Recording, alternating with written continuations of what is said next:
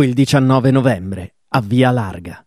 Quel 19 novembre del 1969 già si respirava aria di sommossa.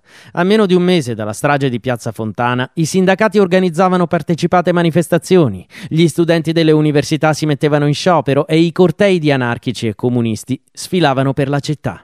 La polizia presidiava le strade, intenta a mantenere l'ordine pubblico, ma una scintilla scatenò l'inferno che portò un giovane agente a perdere la vita. Mentre i manifestanti uscivano dal teatro lirico dentro cui si era tenuta un'assemblea, una camionetta della polizia in transito sfiorò alcuni di loro. L'ala più estrema del corteo reagì con violenza. Furono usate spranghe di ferro, molotov e sassi lanciati contro gli agenti. Questi ultimi risposero con alcune cariche e caroselli di camionette. All'altezza di Via Larga, nella confusione, un manifestante lanciò un tubo di metallo contro un autista delle forze dell'ordine lo stesso tubo che gli colpì il cranio, perforandoglielo.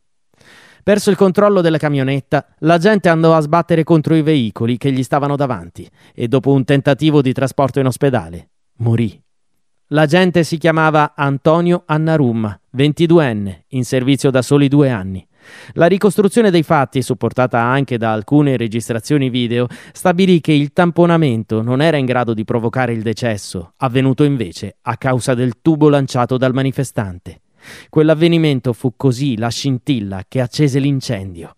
Da allora infatti sul piano politico, sindacale e da parte dell'ordine pubblico nulla fu più come prima.